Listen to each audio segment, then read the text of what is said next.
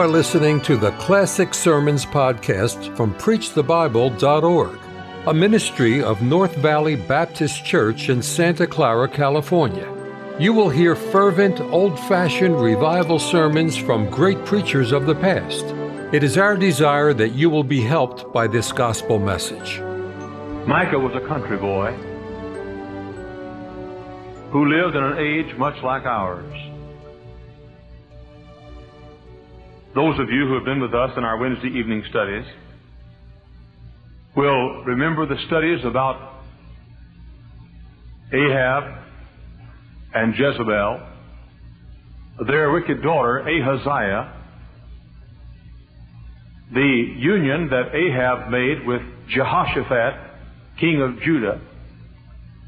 You recall the, I'm sorry, Athaliah was the daughter, Ahaziah was the son. A wicked union that Jehoshaphat made with Ahab. You will also recall that Jehoram, the son of Jehoshaphat, succeeded him and led Israel into horrible, and Judah into horrible sin. It was during this time that God raised up a country boy named Micah as one of the minor prophets to bring a peculiar message to his people. Bear in mind that he was living in an age of anarchy. Every man did that which was right in his own eyes. Micah gives us more insight, I think, to the Messiah than perhaps any of the minor prophets. He advocates the coming Messiah as the hope of Israel, the hope of Judah, and the hope of the world, and the hope of individuals.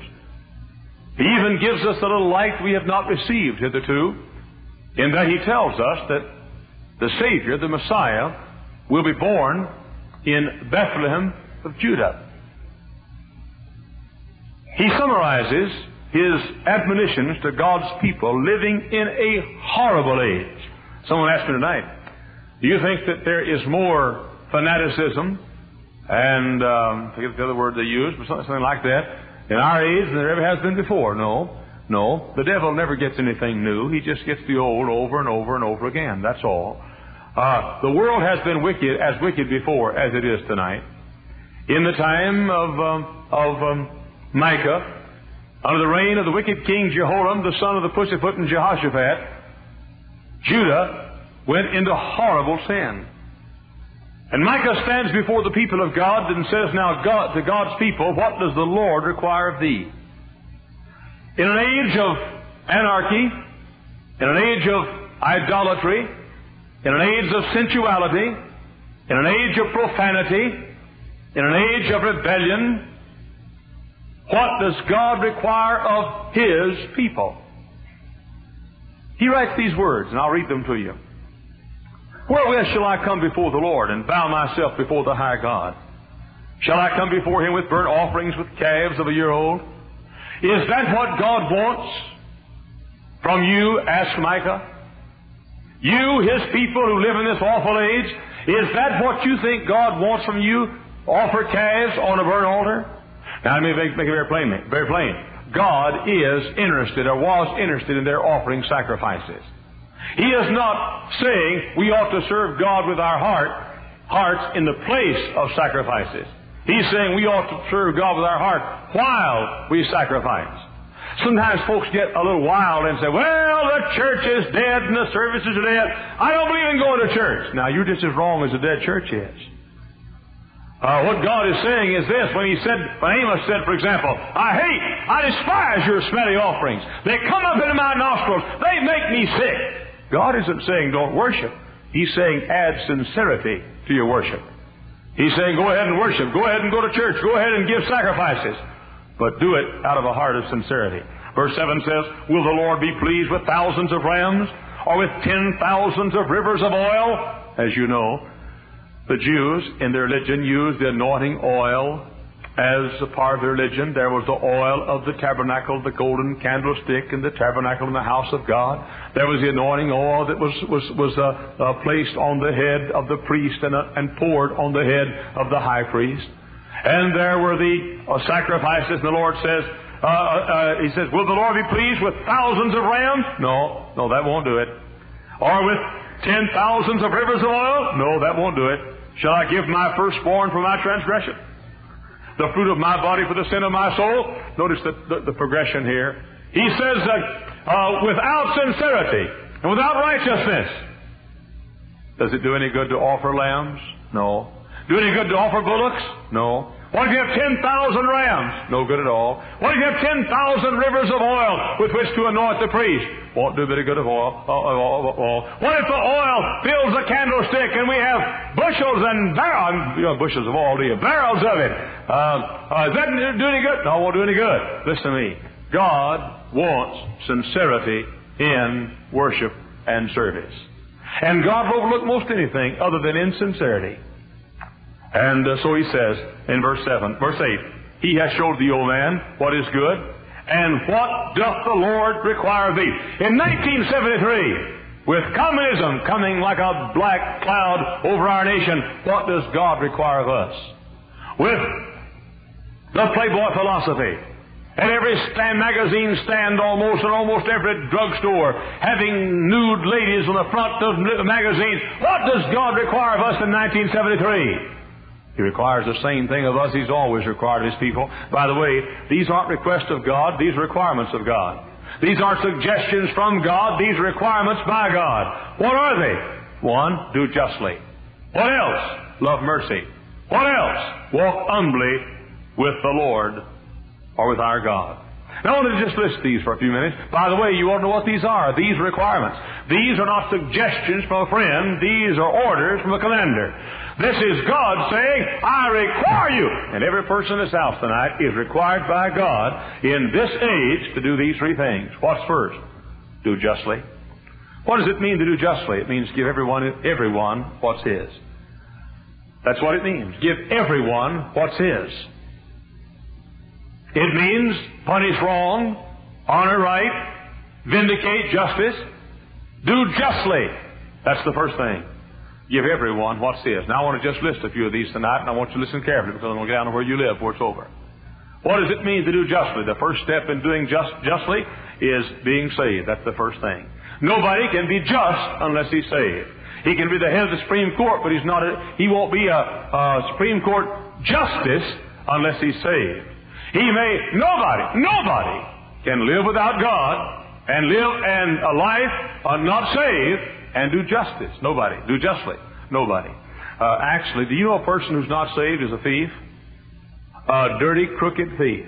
If you're here tonight and you're not saved, you're a filthy robber. I mean, you're crooked. I mean, you're not honest. I mean, you couldn't be trusted. I mean, I wouldn't let you borrow any money. You say, well, I'm honest. No, you're not honest either. You're a crook. You're a double crook. You're a double thief. Well, you say, what do you mean? I mean this. I mean that God in heaven made you he it is who gave you the breath of life to live. God spoke and made man. God made you. And when you do not give yourself back to the God who made you, you're crooked, you're a thief, you're a robber. I wouldn't trust you, you're dishonest. I mean, that's, that's one reason why, uncon- why liberals are dishonest. Don't be surprised a man that doesn't believe the Bible is crooked too. Don't be surprised a man's dishonest who's not saved. Why? Because a man who's not saved is taking something that God made and is rightly God. God didn't make you so you go out and get rich and have fun and eat three square meals a day and drive a Cadillac car. God didn't make you so you live it up and have pleasure and have a, a girlfriend or a wife and kids and a nice house. God made you to fellowship with Himself.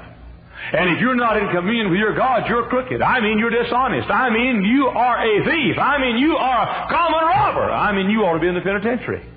Because you're stealing something that's not yours. Why, you say, preacher, I'll have you know, it's my life. I can live it like I want to live it. No, you got a hole in your head. It's not your life. It's God's life. God made you, but that isn't all. You're a double crook and a double thief because God not only made you, but He bought you. Jesus Christ went to the cross and paid for your soul and paid for your redemption and paid the price for your sins. And if you sit here tonight and you've never yet made it right with God, you've never looked to your Maker and said, Dear Heavenly Father, I come to you through your Son Jesus Christ and give my life to you. I receive Jesus Christ as my Savior from sin. If you've never done that, you are not walking justly. You're not doing justly. You're dishonest. You're a thief. You're a robber. And you're a crook. The old story that I've told again and again, but is so beautifully illustrative of this point. is the one that every preacher, I guess, who's ever preached this, told again and again and again about the little boy who one day took his knife and a little piece of wood and made a boat. He did a splendid job of making that boat. He was so proud of it. He took that boat down to the seashore and uh, the ocean and began to play in the water with that little boat. He had, he had let the boat ride the waves, and then he'd go out and get it, and the boat would ride a ways. He'd go out and bring it back, and let it ride a while longer. He was so proud of that little boat. But one day the tide went out, and that little boy's boat was too far from him. He ran to get the boat and couldn't find it. The boat was taken out into the ocean. The little boy stood on the ocean weeping and saying, I made the boat, and it's mine, and I want it, and I don't know, my boat's gone, it's gone. He went home and said, Mother, my boat's gone. I made my boat, and it's gone. His heart was broken. Soon uh, the wound was healed and the scar was, was revealed, but the little boy still remembered the little boat. One day he was walking down the street and he passed a toy shop and he saw that little boat. He thought his own little boat in the toy shop. Little boy went, ran inside and said, Mister, could I see that boat? And the man said, Yes, you could. Boy looked at it and turned it over, and sure enough, there were his initials on the bottom side of that boat. Little boy said, Mister, this is my boat. I want to take it home. And the fellow said, No, it's not your boat either. I bought that boat for two dollars. And uh, the boy said, But sir, I made this boat. Look here, right on the bottom. There's my, those are my initials. And I was out playing at, at, at the ocean, and the tide went out and took my little. The boy said, Mister, it's my boat. It's mine, and I made it. It's mine. And the man said, I'm sorry, but you can't have it, son, unless you pay the price. Little boy said, What would it cost? He said, Son, since you put up a good case, I'll let you have it what I paid for it. You give me two dollars, and I'll, I'll let you have it. Little boy went back and he did odd jobs and uh, maybe did some yard work and and picked up pennies and nickels and dimes everywhere he could. And finally, after several weeks, he came back to the toy shop, took his two dollars out, and he paid the toy uh, man, the manager of the shop, for the boat, and he bought the boat that he made. And as he walked out the door, he hugged the boat to his breast and said, "Ah, little boat, you're mine twice now. I made you and I bought you." And that's what Jesus did for you. He made you and He bought you.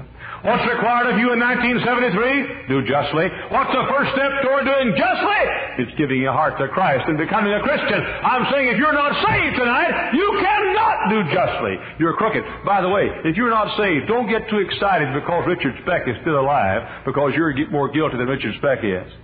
You've got blood on your hands. You've got the blood of Jesus on your hands. You're guilty of His crucifixion. You're a robber, a thief, a murderer. Everything you can imagine. Why? Because you've taken your own hands and you've crucified the Son of God and not even looked up and said, I receive you back. I take you. If you're going to do justly, you're going to have to be saved. Come to Christ.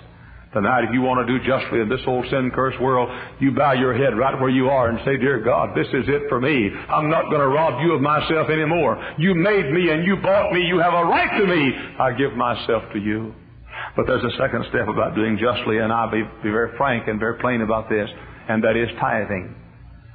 What is required of us in 1973 in the age of anarchy, like in the days of Micah? What's required in these days of sin and perverse sex and sex uh, sins and uh, and uh, promiscuity? What's required of us in this day of communism? What's required of us in this day of hippies and miniskirts and nudity and topless uh, outfits and uh, topless waitresses and cursing? Uh, today, I was driving home today from church and was listening to the news interviewing some big baboon on the news who, who said, uh, well, G-O-D-D-A-M-N, right on the news. And Cindy was in the car, and I said, Cindy, isn't that a disgrace and a shame? I mean, in this day where, where people think it's fun and, and, and normal on television to use wicked words that used to be words that were shady and words that no decent people ever used and only a bunch of little hoodlums and vulgar-minded boys said when they got in the restroom or wrote on, on sidewalks or restroom walls. Now, people just take it for granted. What are we supposed to do in this age? Do justly.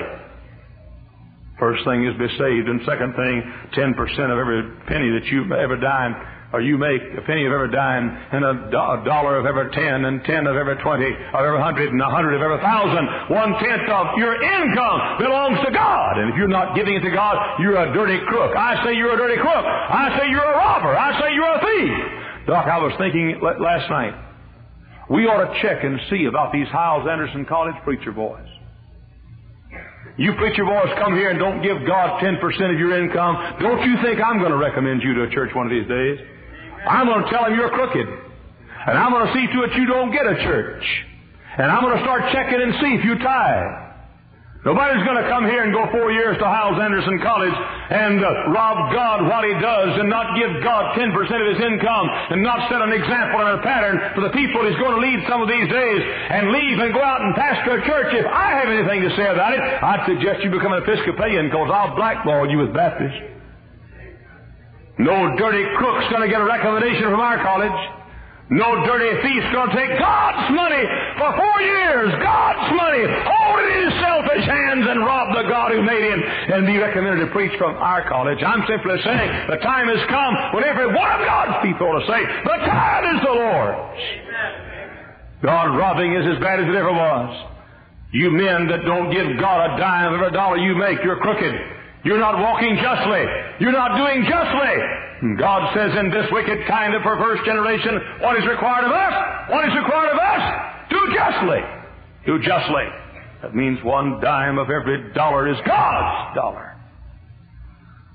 Let me ask, let me ask you this for a minute, for a minute. Suppose that I said tonight, ladies, uh, ladies and gentlemen, I have here a guest with us. Mr. H.L. Hunt is here from Texas. Our uh, Mr. Um, J. Paul, forgot his name, Getty. J. Paul Getty is here. And these men have, have, have uh, formed a coalition. And I'd say, Mr. Shelby, I've got good news for you. These two men have agreed to take care of every need you have the rest of your life. They'll give you all the money you need the rest of your life. It's, it's, it's yours. They'll take care of you. Only one thing they require, and that is, of all the money they give you, they want you to give them 10% of it back. That's all you have to give. That's required now. It's all you have to give. What kind of person would Shelby be if he refused? I mean, for somebody to say, I'll give you, I'll give you a promise of every need of your life. I'll pay your rent. I'll pay your bills. I'll buy your groceries. I'll buy your clothes and you turn and say, I won't give you 10%, Brother, I cannot think of anything more ungrateful or more wicked or more crooked or more unjust than that kind of behavior unless it would be a person who would live in God's world and look, enjoy God's sunshine and drink God's water and breathe God's air and use God's strength and enjoy God's blood flowing through your veins and enjoy God's world and live in God's land and look at God and say, I won't give you 10% of my income. You, my friend, are a dirty, filthy robber, thief, and crook. That's what you are. You're an ungrateful pig. You say, Brother How, don't you call me a pig. I already have. You're like the pig that, that an apple hits him on the head and he reaches out and eats the apple, never looks up to see from whence it came. The tithe is the Lord's. The tithe is the Lord's. People who sit in this room tonight, if you're concerned about serving God, if you're concerned about, about doing what God wants you to do, what God requires you to do, and you're going to have to do justly, that's the first thing, and nobody can do justly unless He gives God that which is rightly His.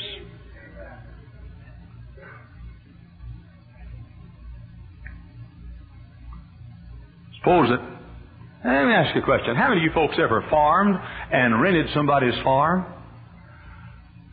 All right. Let me ask you a question. You're somebody's farm. What did you uh, What did you have to give the fellow whose farm you used? You rented. Uh, I can recall we used to farm in Texas on the halves. Now, what did you give uh, when you used somebody's land and farmed it? How much of it did he get? Somebody raise your hand. and Tell me how much. If you furnished your own machinery, you gave one fourth. But what if he furnished the machinery? You gave one half. Anybody else, what'd you give? Uh huh.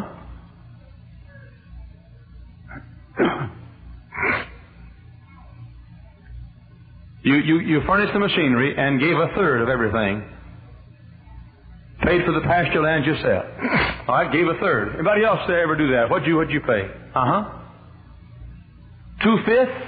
No, I didn't say what did you drink. I said what did you pay? Ah, ah, I'm sorry. I just came up too easy.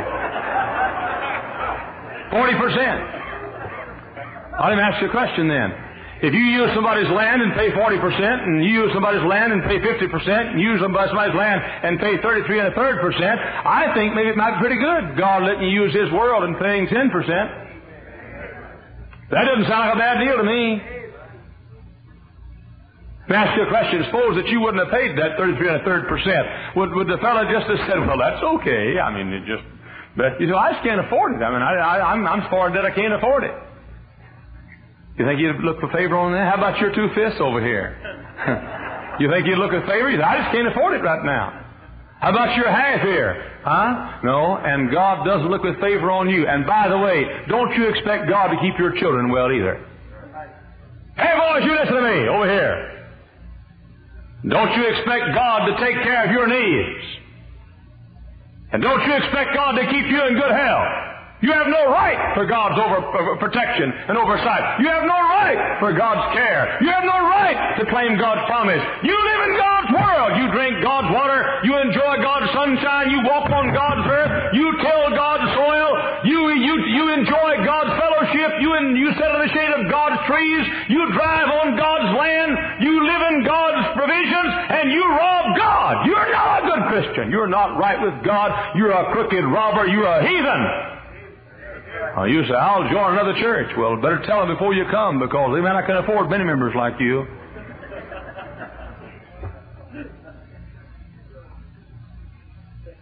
It's time some of you God robbers paid up. It's time some of you thieves decided to be honest.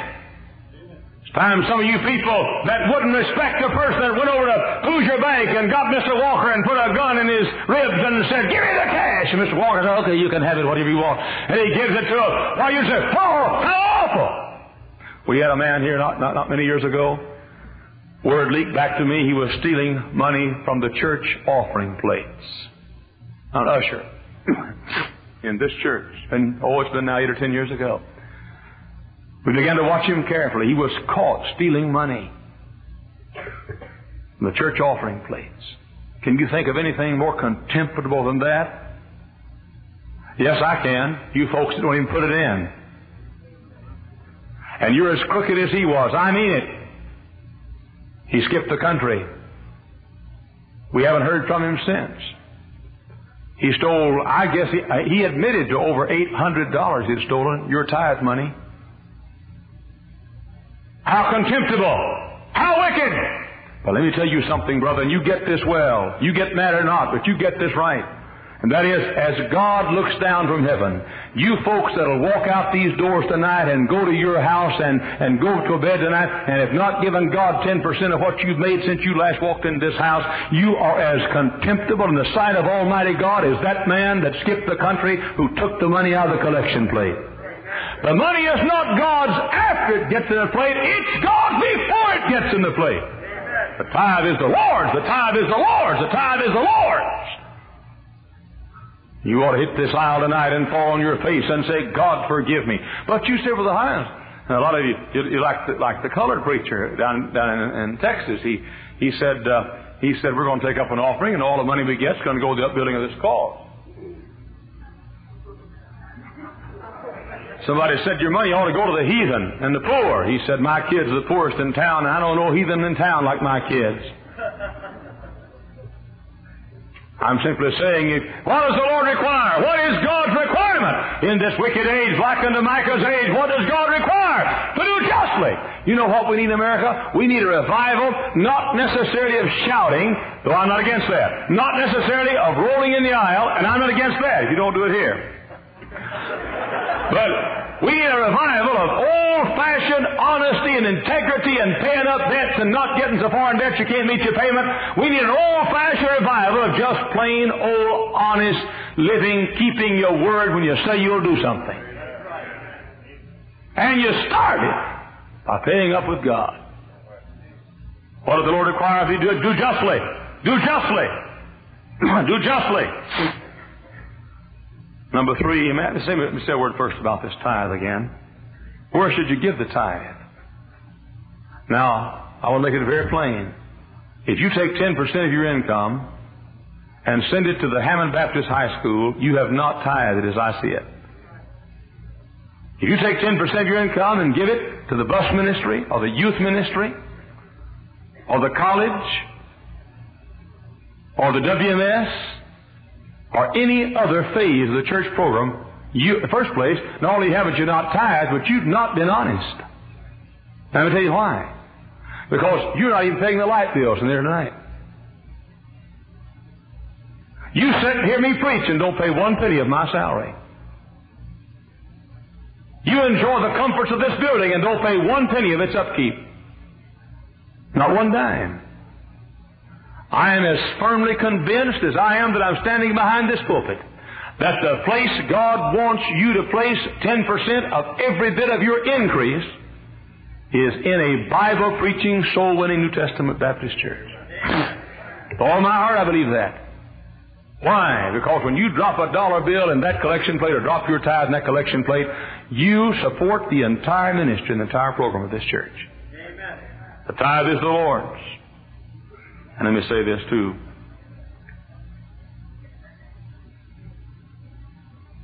It is not fair nor honest to sit at the table and not help pay for the food.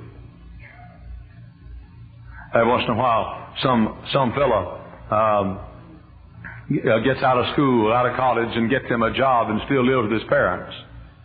And I ask him how much he's paying for room and board, and they say, "Well, nothing. He's our boy." Now that's dishonest. That's dishonest. I'm not opposed to you helping your boy or girl go through go through high, high school and college, but when they get out and get a full time job, they're supposed to you pay the bills. You say, well, I love them too much. If you loved them, you'd try to teach them justice and pay their honest debts.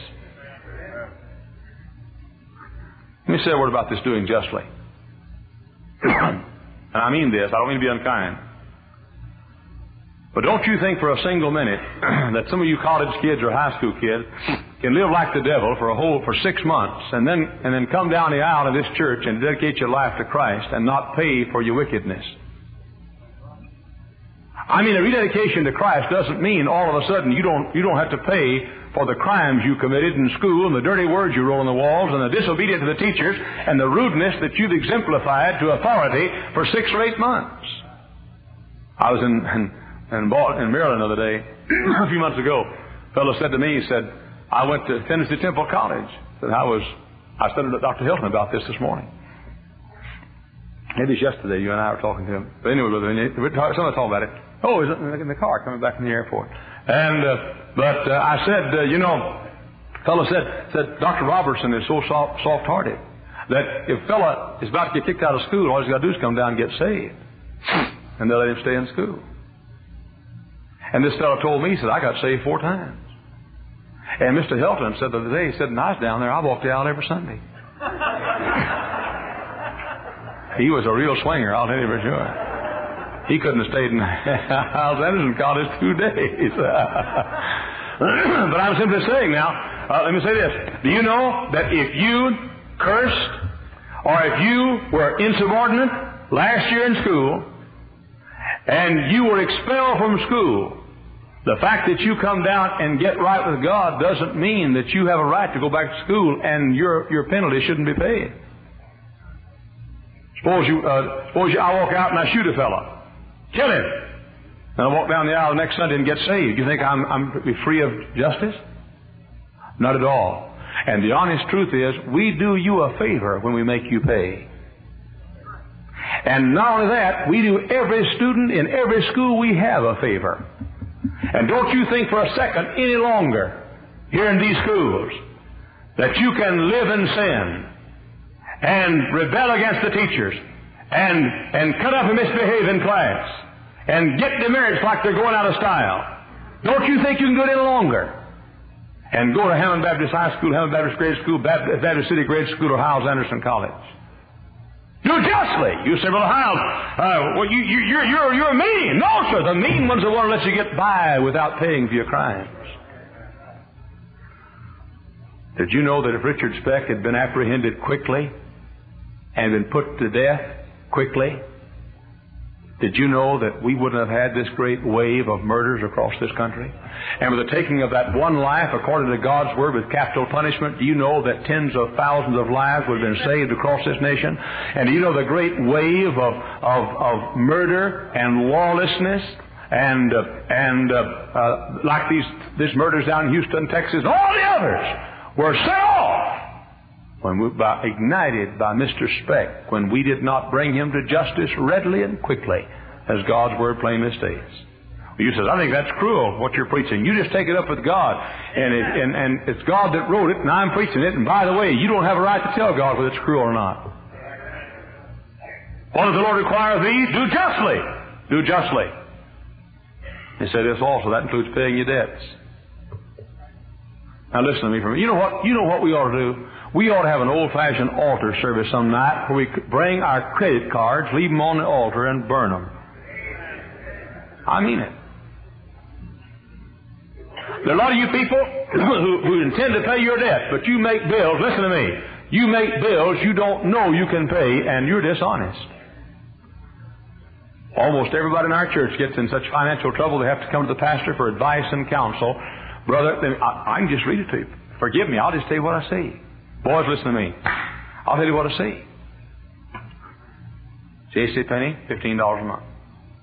Montgomery Ward, $12 a month. Sears and Roebuck, $13 a month. Jack Fox, $11 a month. Zayre's, $14 a month. Carson's, $16 a month. And they say, well, how's my wife's going to have to go to work? If you'd have had her to work doing a little, little sewing for your kids' clothes instead of going so far in debt to, uh, to make debt you, that you couldn't pay, then you, you'd have been honest instead of being a crook. Boy, that sort of silenced the whole crowd, didn't it? Now, I, I'm saying this. I'm saying that, that more people have been crooked by going down and buying stuff on. I'm not against buying on credit. I'm simply saying, if you do not see how you can pay for it, then you're dishonest when you sign that credit statement. What does the Lord require you to do justly? but you say, Brother Hyles, I'm afraid my children couldn't couldn't go to school. We're going to spend four or five hundred dollars for school clothes. Now I'm not against that if you know you have the four or five hundred dollars. But I'll tell you what is better. Better, you, you better off if your kid wore some overalls to school. And if you just get some paint, some cardboard and stick it inside those shoes like my mama used to do. Well, you say the poor, my poor little boy. He wouldn't be like all the other kids. I know, but he wouldn't have a dad and a mom that's crooks.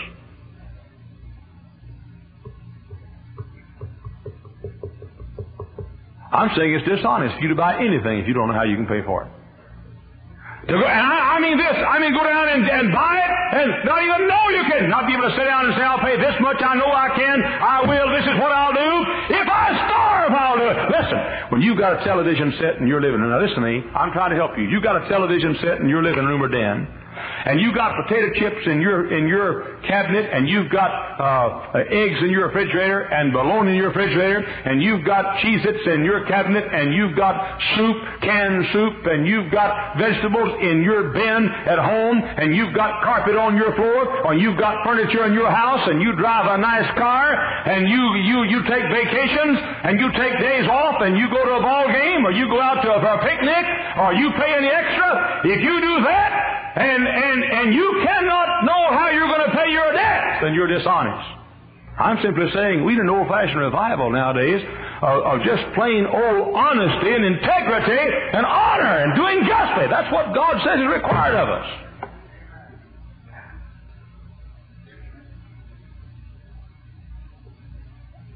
Well, you say, well, how? I just can't afford to make my payments. Sell your television set. Well, I say, the house, I just can't afford to make my car payment. Stand and get your bicycle. Now, I'm not preaching against television or owning cars. I'm preaching against this kind of wicked, irresponsible living that owes everybody in town and doesn't see exactly how those debts can be paid. And by the way, it's caused more heartache and more fussing and more complaining in homes across this nation than any other ten things I know of. Some of you girls just got married. When, when your, your, your wife says, well, everybody else has a washer and dryer, why can't I have one? Buy her a board.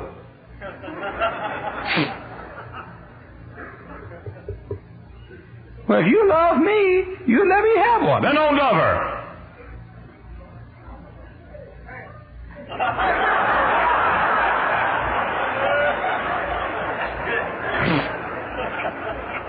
Boy, you. the next part of this sermon says, Love mercy. You better be praying for mercy tonight.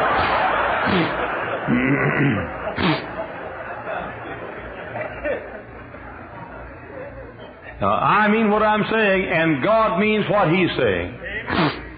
If you've got, if you've got debt that you don't pay, and you got debts that go unpaid. I mean, as long as you're driving a car, as long as you have a television set in your house, as long as you have carpet on your floor, as long as you have furniture in your house, as long as you have clothes on your back, sell them and pay your debts. Do justly. What is required of thee? Do justly. That also means a day's work for a day's pay. That means if you work get eight hours pay, you work eight hours. Somebody said, well, the steel mills nowadays, the fellow just sit around, don't do much anymore. Uh, one fellow the other night said, the night shift where I work, nobody does anything much. All I have to do is study all night. Now, you listen to me. I hope you flunked. I don't care if nobody out the steel mill works. If you got a job to do and you're supposed to work eight hours out there, you give eight hours work or you're dishonest. What is required of thee? Do justly. Do justly. That means make as good a grade as you can in school. It does not mean quit soul winning to do it. It means go soul winning and make the best grade you can in school. It means if God's given you a talent, you're supposed to do it. Do it. Use it. Did you know choir members? When you don't show up for choir practice on Thursday nights, and this choir is the most important choir in America today, and Thursday night comes and a handful of people come here, and God's given you a talent to sing, you're not doing justly. You're not doing justly. You've got a talent, you're not using it. It's dishonest. I mean, whatever happened to the old, old idea that if I belong to it, I'll be there? Amen. Whatever happened to the old idea that said, if I am a teacher, you can count on me. If I belong to it, I'll be present. I'll be honest. I'll keep my word. I'll be dependable. Nowadays, we just come and go flippantly. Come to choir practice if feel like it. Don't come if you don't feel like it. And we out here, preachers all over this country have come to this church all summer long to find out how First Baptist Church of Hammond does it. And time and time again, some part of a special number has not been rendered as beautifully as it could have been because of irresponsibility on the part of choir members. Some of you deacons, same thing with you deacons. You come to the deacon's meeting and there's no football game on television. That's not just living. Amen. You've got a responsibility. Somebody writes you a letter and asks you to, it's your time to patrol the halls and you don't show up. That's crooked. There ought to be a revival in this church, and I mean we ought to have an old-fashioned revival of if we say it, we'll do it. You Sunday school teachers, just don't show up. Three superintendents came to me last week and said they had Sunday school teachers that didn't show up last Sunday morning and didn't even tell anybody about it, and I say you're crooked. Dishonest, the sacred trust God has given you, and you don't, your, your word, you promised you'd come when you took that class of department. Never visited an absentee. You're dishonest. You promised you would. Do justly. Do justly. Do justly. Now, God didn't say He required us to be certain, to look a certain way, or to have so much money, or to have so much talent. God simply said, do justly, and that means that we're supposed to give everyone what's His. There's a second thing we're supposed to do, and that's love mercy. Micah stood in this day of wickedness and perversion and sin and, and, and anarchy, and the people said, Micah, what does God require of us? He said, Don't you worry about bringing all those rams if you don't have meat in it. Don't you, 10,000 gallons of oil, uh, barrels of oil won't help any. He said, God requires three things of you. Do justly. Number two, love mercy. Now, what does it mean to love mercy? It means sit in the other fellow's seat and then pity him and have compassion on him. It means when he wrongs you, figure out why he did and be understanding. If he mistreats you, you're not to be vindictive or retaliatory. You realize that you're not the issue at all. Christ is the issue. You're supposed to love mercy, exert mercy, give mercy, be forgiving, compassionate. It means if somebody hates me, I'm not to hate him back. Somebody gossip, criticizes me, I'm not to criticize back. Somebody slanders me, I'm not to slander back. Somebody fights me, I'm not to fight back. Somebody tries to ruin me, I'm not supposed to ruin him. It means I'm to love mercy. What is re- by the way, this is a requirement. The Lord doesn't say, I hope you can do this someday. It's required. What does the Lord require of thee? Do justly. And then love mercy. There's a third thing. Walk humbly with thy God. I like the words thy God. That implies you're already saved. Nobody can walk humbly with, thy, with God, with his God, unless he belongs to God. I, the, liberals love to preach on this passage. They love to tear us fundamentalist up on this passage. They love to say you don't have to get born again. What's that mean? The Bible says three things required. Do justly, love mercy, walk humbly with thy God. Of course, they haven't got enough sense to know you can't do justly and rob God of your own life and soul. But it says thy God. Thy God, not a God, thy God. Get born again. Walk humbly with Him. Notice it says walk. That means you're going somewhere. Humbly means lower than.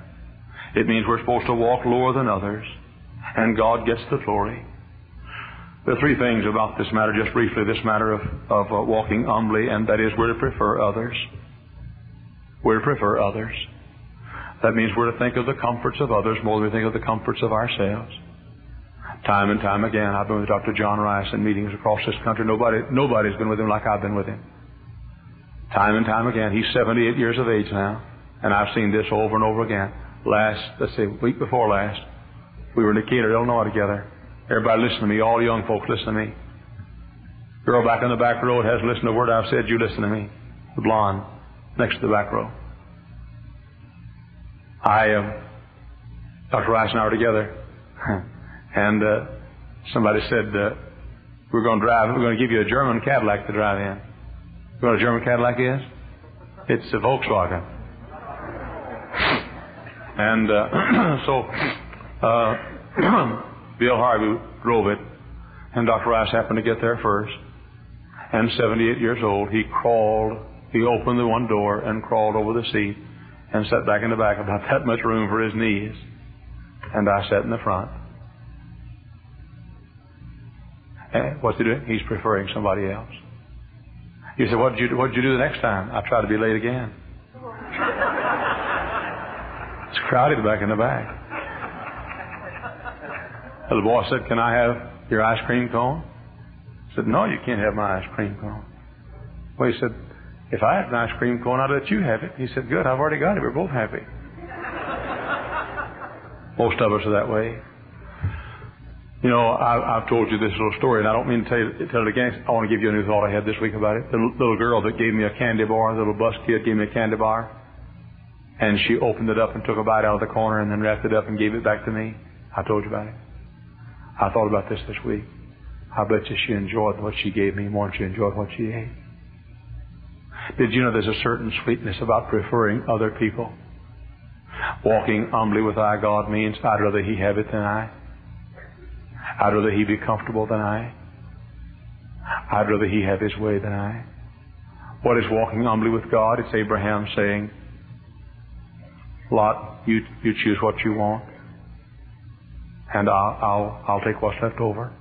What's walking humbly with God? It's David saying, I'll not, I'll not slay Saul. I'll not lift up my hand against God's anointed.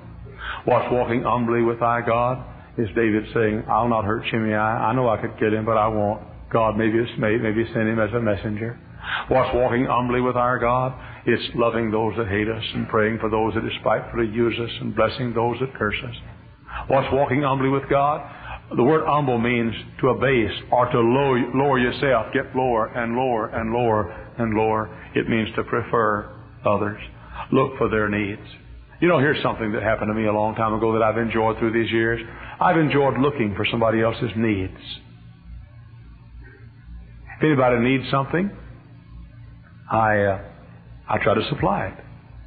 Like this, I was down at Greensboro, North Carolina, and Dr. Curtis Hudson and I were preaching, and he held the prettiest tie, and I said, Dr. Hudson, that's a beautiful tie. He just took it off and gave it to me. Now, he wanted that tie, but he'd rather me have it than him. I was down in Greenville, South Carolina. I said to a fellow, That's the prettiest sport coat. My, that's beautiful. He took it off and gave it to me. I said, By the way, your pants are pretty too.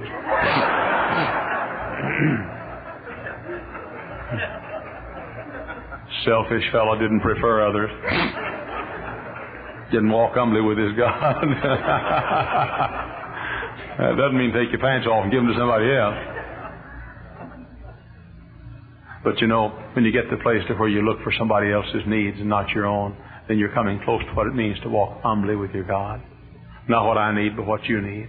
And always on the lookout, what does so and so need? Uh, fellow says, um, so often somebody says to me, I like your Bible. That's a, that's a nice Bible. And I try to get them one. Now, I'll probably have a thousand Bibles to get after the service tonight.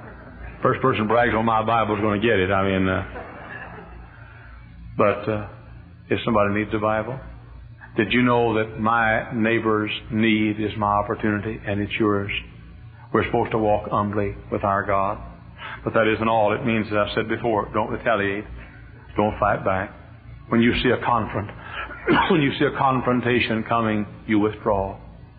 If there, I, I mean, if there, if there, if there's coming a confrontation between you and somebody else, you step back. Don't keep going uh, walk humbly, put yourself down. If somebody does something against you, why don't you stop and realize maybe you had a heartache today? You don't understand. I've told you, I'm sure I have, and I have it in my, in my, in my books, about that little lady down in Tampa. I was in Tampa, Florida, at the airport, prettiest airport in America. Though it, though it wasn't built, it was new at the time. I was in the airport, the old Tampa airport. Remember that? They ate up over the ticket counter there. I was in the Tampa airport, and I ate. My bill was a dollar sixty something. I'm not sure, dollar sixty nine. I'm not sure what it was. But anyway, the waitress came up, and she she. Now, I, she, the, when I came in the door, she said, "Matt, you want to be seated? How many?" I said, "One." You ready to be seated? I said, "Yes, ma'am." She took me and she said, "This be okay?" I said, "Yes, ma'am." She said, "You want to order now?" I said, "Yes, ma'am." She said, "Would you like a menu?" I said, "Yes, ma'am." She took that menu, threw it on the table. She said, I'm sick of hearing it. Yes, ma'am. Yes, ma'am. Yes, ma'am. Yes, ma'am. Yes, ma'am. Yes, ma'am. Yes, ma'am. Yes, ma'am. She said, Don't you know anything other than yes, ma'am? I said, Yes, ma'am. She wouldn't take my order for a long time. She finally came back and took it. I gave it to her. She said, Is that all you want? I said, Yes, ma'am. She, got, she brought my food out about an hour and a half later. I'm not kidding you. She she slid it along the table. I mean, the soup spilled, and some of the vegetables fell off the side. She just threw it at me. She gave him finally. She gave him a ticket, and she uh, walked away. I left a five dollar tip. I never do that. I left a five dollar tip. I was paying my check, dollar sixty nine or so. This waitress walked up and said, Hey, mister, you left some money on the table. Hand me the five dollars. I said, Don't they tip in this restaurant? She began to cry. She said, You mean you left that five dollars for me? I said, Yes, ma'am.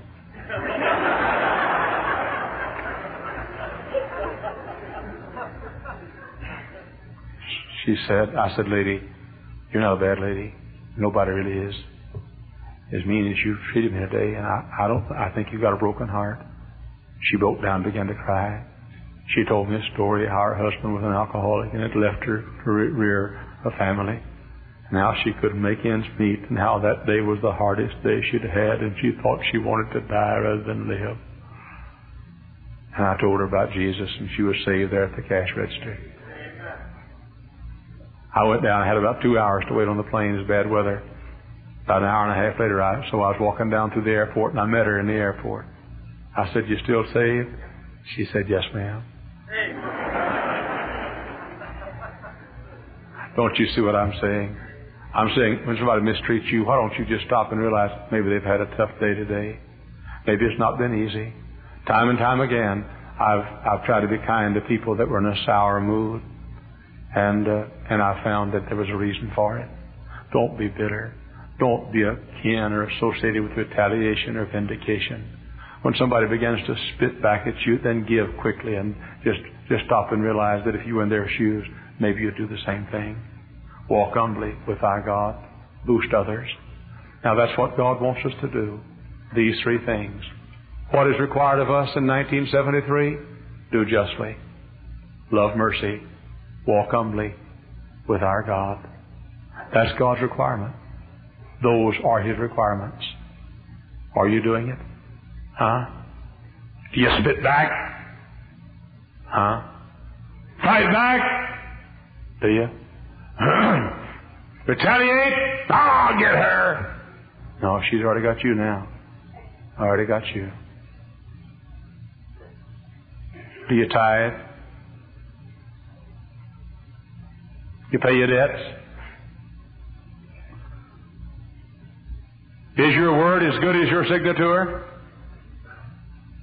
Mr. Walker, you're a banker. I can recall my early days of my ministry. I can recall when a fellow walked down, I could to a local bank in East Texas and say I need a thousand dollars, and he'd give it to me, and I'd say, Where you want me to sign? He said, Look, I'm busy right now. Sign it sometime when you're back through here again. How many ever went, how many can recall some bank like that in years gone by? Right. Many of you have your hands up. I can recall that. I can recall in Garland, Texas, less than 20 years ago, going over to Cleland Hughes was the, was the, was the head of the bank.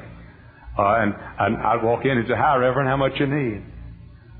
And I'd tell him, I'd say, Look, I'm in a little hurry, Cleland uh, would you put that in my account? He said, sure, I'll put it in your account. He'd put it in my account.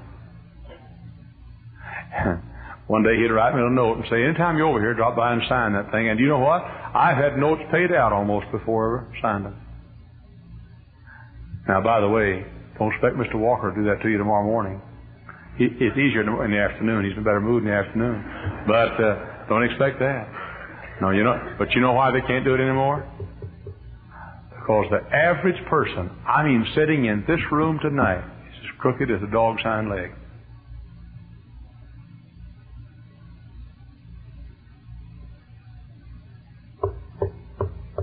Buy stuff on credit, don't know how you can pay for it. There are folks right here tonight. It isn't. You know, you know that you can't pay when the payment's due for the stuff you buy. You know it. And that's dishonest. Not not only dishonest, they're sort of stupid. Stupid's a Greek word. It means dumb as all get out.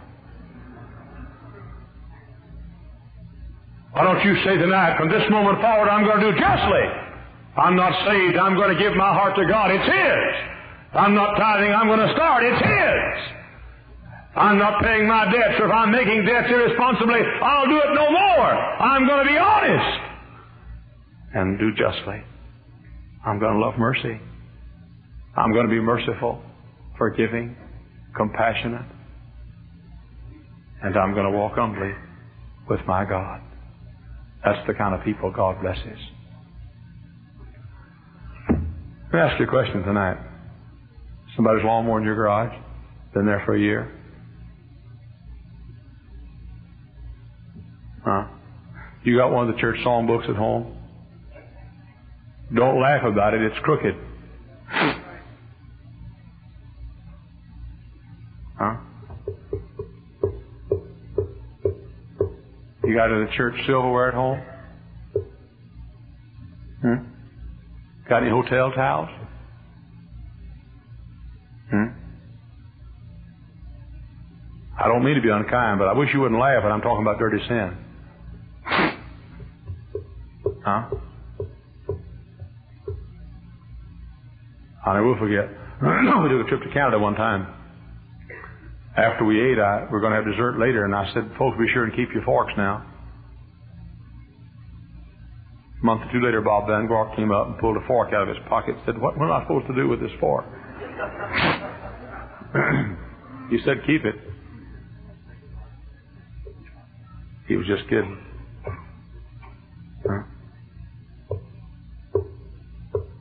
Got some of your neighbors in your garage? Huh?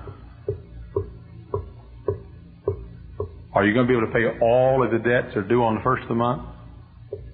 Huh? Sit still. No wiggle. Huh? You go down and buy stuff because you. do you know just because you got more checks in the book don't mean you got more money in the bank?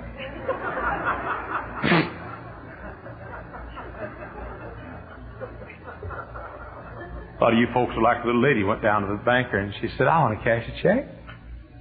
He said, ma'am, we have identification. Can you identify yourself? She took her purse, got her mirror out, looked at herself, said, Yep, that's me, all right.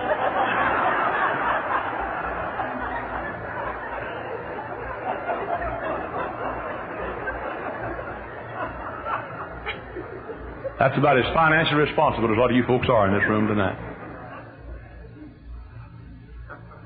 Huh? What's required of you? The fat of rams? Offering bullocks? 10,000 barrels of oil? No, those are only good if supported by life and heart.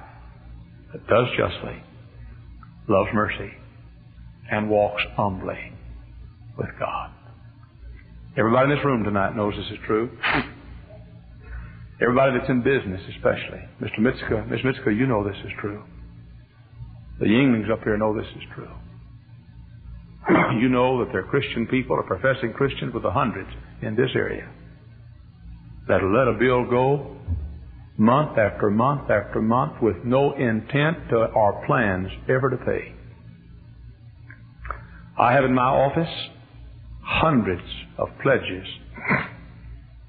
Folks pledged to give something to our building program. The last time I checked, $102,000 still wasn't in. It's been over a year since you made that pledge. You promised to pay it by the first of the year.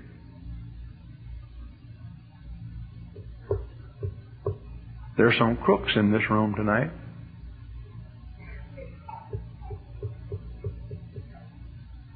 And one of the sad commentaries on our generation, when I preach about something like this, you laugh and smile like it were nothing serious. It's a sin against Almighty God. You're going against God's requirements and you are a dishonest person.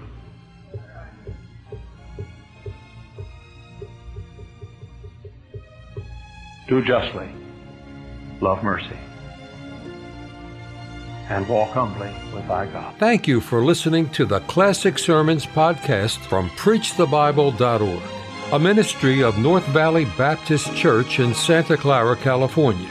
To listen to many more powerful sermons, visit our website, PreachTheBible.org. If you enjoy Christian music and programming, visit knvbc.com for Christian music you can trust.